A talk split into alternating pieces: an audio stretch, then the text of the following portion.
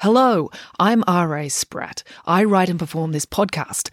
If you'd like to support the show, I'm a children's author, so you can buy a book by me, or you can buy me a coffee by going to buymeacoffee.com slash stories R.A. Spratt. It's an easy way to make a small thank you gift to the show so I can keep kicking this can down the road. The podcast directory you're using right now should have a link to my Buy Me a Coffee page in the show notes, or you can type it into your browser. That's buymeacoffee.com slash stories R.A. Spratt. All contributions are gratefully appreciated.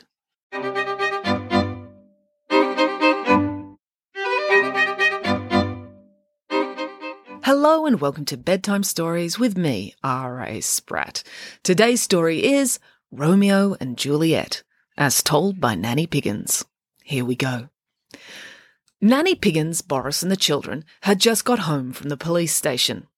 None of them had been arrested, not this time. Nanny Piggins had been dropping off a bribe. You see, the police sergeant was fond of her shortbread cookies, and by fond, I mean powerlessly in the thrall of their deliciousness. So she liked to drop off a batch with him periodically as a preemptive bribe before she'd even done anything wrong. Then, on the occasions when she did slightly stretch the limitations of legal behaviour, such as blasting herself out of a cannon into the local swimming pool for the amusement of all the neighbourhood children, which was delightful to them, but not so much for the octogenarians doing laps in the slow lane who had not anticipated a pig cannonballing into their midst. On occasions such as this, she rarely had any shortbread cookies on her person. Sadly, swimsuits never have waterproof cookie pockets, a design flaw they really should look into. So she never had any to give the police sergeant when he arrived. Therefore, it was better to just regularly drop some cookies off so that his blood sugar never dipped low enough for him to be very angry with her. Anyway, they had just returned from one such trip when Samantha went to her nanny with a question. Nanny Piggins, are you familiar with the story of Romeo and Juliet? asked Samantha. Yes, why? asked Nanny Piggins. Surely your school cannot intend to put on such a morally bankrupt play. Well, actually, yes, they are, admitted Samantha. Good gracious me! Quick, fetch me some chocolate, said Nanny Piggins. I've never been so shocked in all my life. And I once accidentally walked into the clown's tent after they had taken off their makeup, so I have seen some deeply shocking things. They're getting us to perform it for the end of year concert, said Samantha. They thought it would be educational. Oh, only in the way that getting hit by a bus is educational, because it makes you never want to set foot out of your own home again, said Nanny Piggins. Well, what's wrong with Romeo and Juliet? asked Michael. I thought it was a famous, well regarded play. Ha! Piffle, Pifflesticks, said Nanny Piggins. That's just what theatre critics and literary experts say.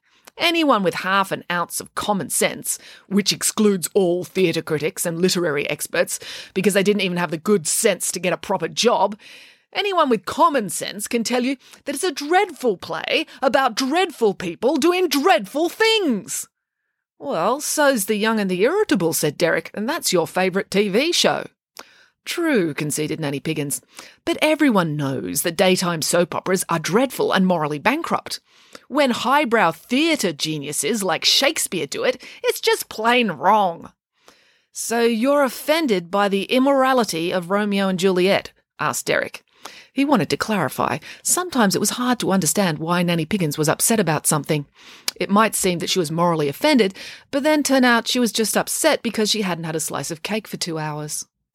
Of course! It is a dreadful, morally bankrupt story about how that wicked young man, Romeo, tormented my poor cousin Juliet, said Nanny Piggins. Your cousin? asked Michael. Yes, said Nanny Piggins. Juliet from Romeo and Juliet was your cousin? asked Michael. Yes, that's what I said, said Nanny Piggins. Her full name was Juliet Piggins. I thought Juliet was Juliet Capulet, said Samantha. Well, you know what we Pigginses are like, said Nanny Piggins. When you're this staggeringly good looking, gorgeous, and good at baking cake, you constantly have to change your name to evade the agencies. The crime prevention agencies, asked Derek. No, the modelling agencies, said Nanny Piggins, constantly wanting you to model the very latest outfits from all the leading designers in Europe. So Juliet was a cousin of yours, said Michael. Yes, of course, said Nanny Piggins. Think about it. Romeo fell head over heels, murderously in love with her at first sight, married her within 24 hours, and was dead within a week. You have to be seriously good looking to make a man do that. So, of course, she was a Piggins. It sounds a bit grim, said Samantha. That's what Juliet thought too, said Nanny Piggins, which was why she didn't want to have a bar of him. She wasn't interested in Romeo, asked Michael. Not at all, said Nanny Piggins. Oh, you'd better tell us the real story of Romeo and Juliet then, said Derek. All right, agreed Nanny Piggins. It's probably for the best. You don't want to wind up in that predicament yourselves. If you ever find yourself having a love affair so astonishing that a playwright wants to take notes on you, that's a good sign that you should run away and join the French Foreign Legion immediately. Now, where shall I begin? I know, the beginning. It all began several hundred years ago in Italy, when my dear cousin Juliet was doing nothing much at all, just sitting around the pensione looking fabulously beautiful, as you do, when her parents decided to throw a party. Obviously, she wanted to go to the party because party means cake. But at the party, as Juliet was shoving people out of the way and kicking people over to get to the buffet table, unbeknownst to her, she had been spotted by a young man called Romeo, said Samantha. Yes, said Nanny Piggins, and he was a particularly weak minded nitwit. I thought he was meant to be passionate, idealistic, and romantic, said Samantha. You say tomato, I say tomato, said Nanny Piggins. Romeo stood there, right between Juliet and the buffet table, blocking her way. So he either had a serious brain injury or a personality deformity, or both, if you ask me. Now, Juliet was a lovely, genteel girl with very good manners, so she didn't immediately kick Romeo to the ground and march right over his prostrate form to get to the cake, as was her instinct. She smiled and stepped around him. And that was where she went wrong. You see, Juliet was staggeringly good looking at the best of times, but when she smiled, her face turned into a supernova of beauty. It's a wonder Romeo's brain didn't explode. Although perhaps it did, because he immediately lost his mind and fell head over heels in love with her. Juliet tried to carry on with the party and eat as much cake as possible, but she couldn't enjoy herself. Romeo kept following her around like a great gormless drip. When she finally went to bed that night to get some much needed rest after a hard night of cake eating, there was Romeo, hanging on the trellis outside her window, saying some of the most ridiculous things she'd ever heard. And to make matters worse, it was all in rhyming couplets. Like what? asked Michael. He compared her to a summer's day, exclaimed Nanny Piggins. I mean, she was a pig. So, of course, she was a thousand times better than a summer's day, or a rose, or any of the other ridiculous twaddle he came up with. It was most vexing. It's ever so hard to get your full eight hours of sleep when a man deranged with love is outside your bedroom window spouting love poetry. What did she do? asked Michael. What any sensible girl would do, said Nanny Piggins. Go outside and agree to marry him, said Samantha. Please, said Nanny Piggins. No, she rang her lawyer and applied for a restraining order. Because if hanging on a trellis outside a girl's window isn't stalking, I don't know what is. But Romeo wouldn't take no, yet, nine, non, nay, ie, boo, or any other variation on the negative for an answer. Because he was so in love, said Samantha. Yes, perhaps because he was so in love with himself, said Nanny Piggins. He was so proud of how much he loved her, more than anyone ever loved anyone. But it was just narcissism. It was sickening. He kept hounding Juliet, telling her how much he loved her and wanted to marry her. But Juliet wasn't interested in getting married, said Nanny Piggins. She hadn't even seen all the movies in the MCU yet. She'd never been to Paris and eaten her entire body weight in chocolate eclairs. She'd barely lived at all. She didn't want to settle down and get married yet. But she knew Romeo wouldn't take no for an answer, so she needed to come up with a cunning plan. Did it involve taking poison? asked Samantha. No, that's just the melodramatic nonsense Shakespeare came up with, said Nanny Piggins. Juliet was much more sensible than that.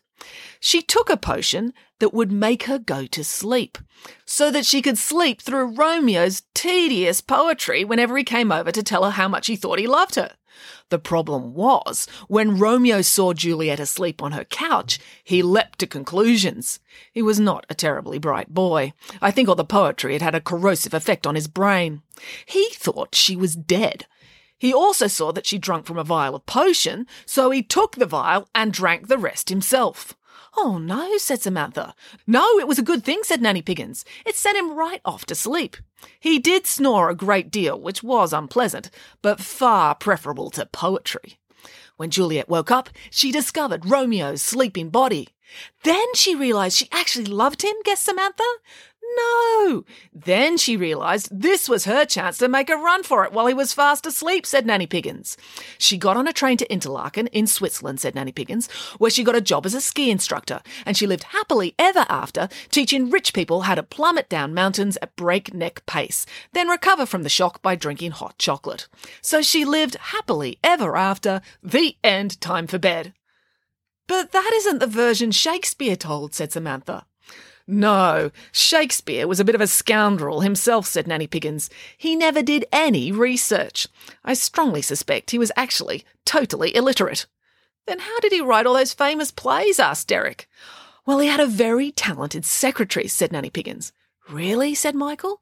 She was also a relative of mine, as it happens, said Nanny Piggins. Anne Hathaway Piggins. She didn't care for the limelight, though. She preferred to concentrate on her cake baking, so she let Shakespeare get the credit. But that is another story. Right now, it's time for bed. The end. That's it for now. Until next time, goodbye.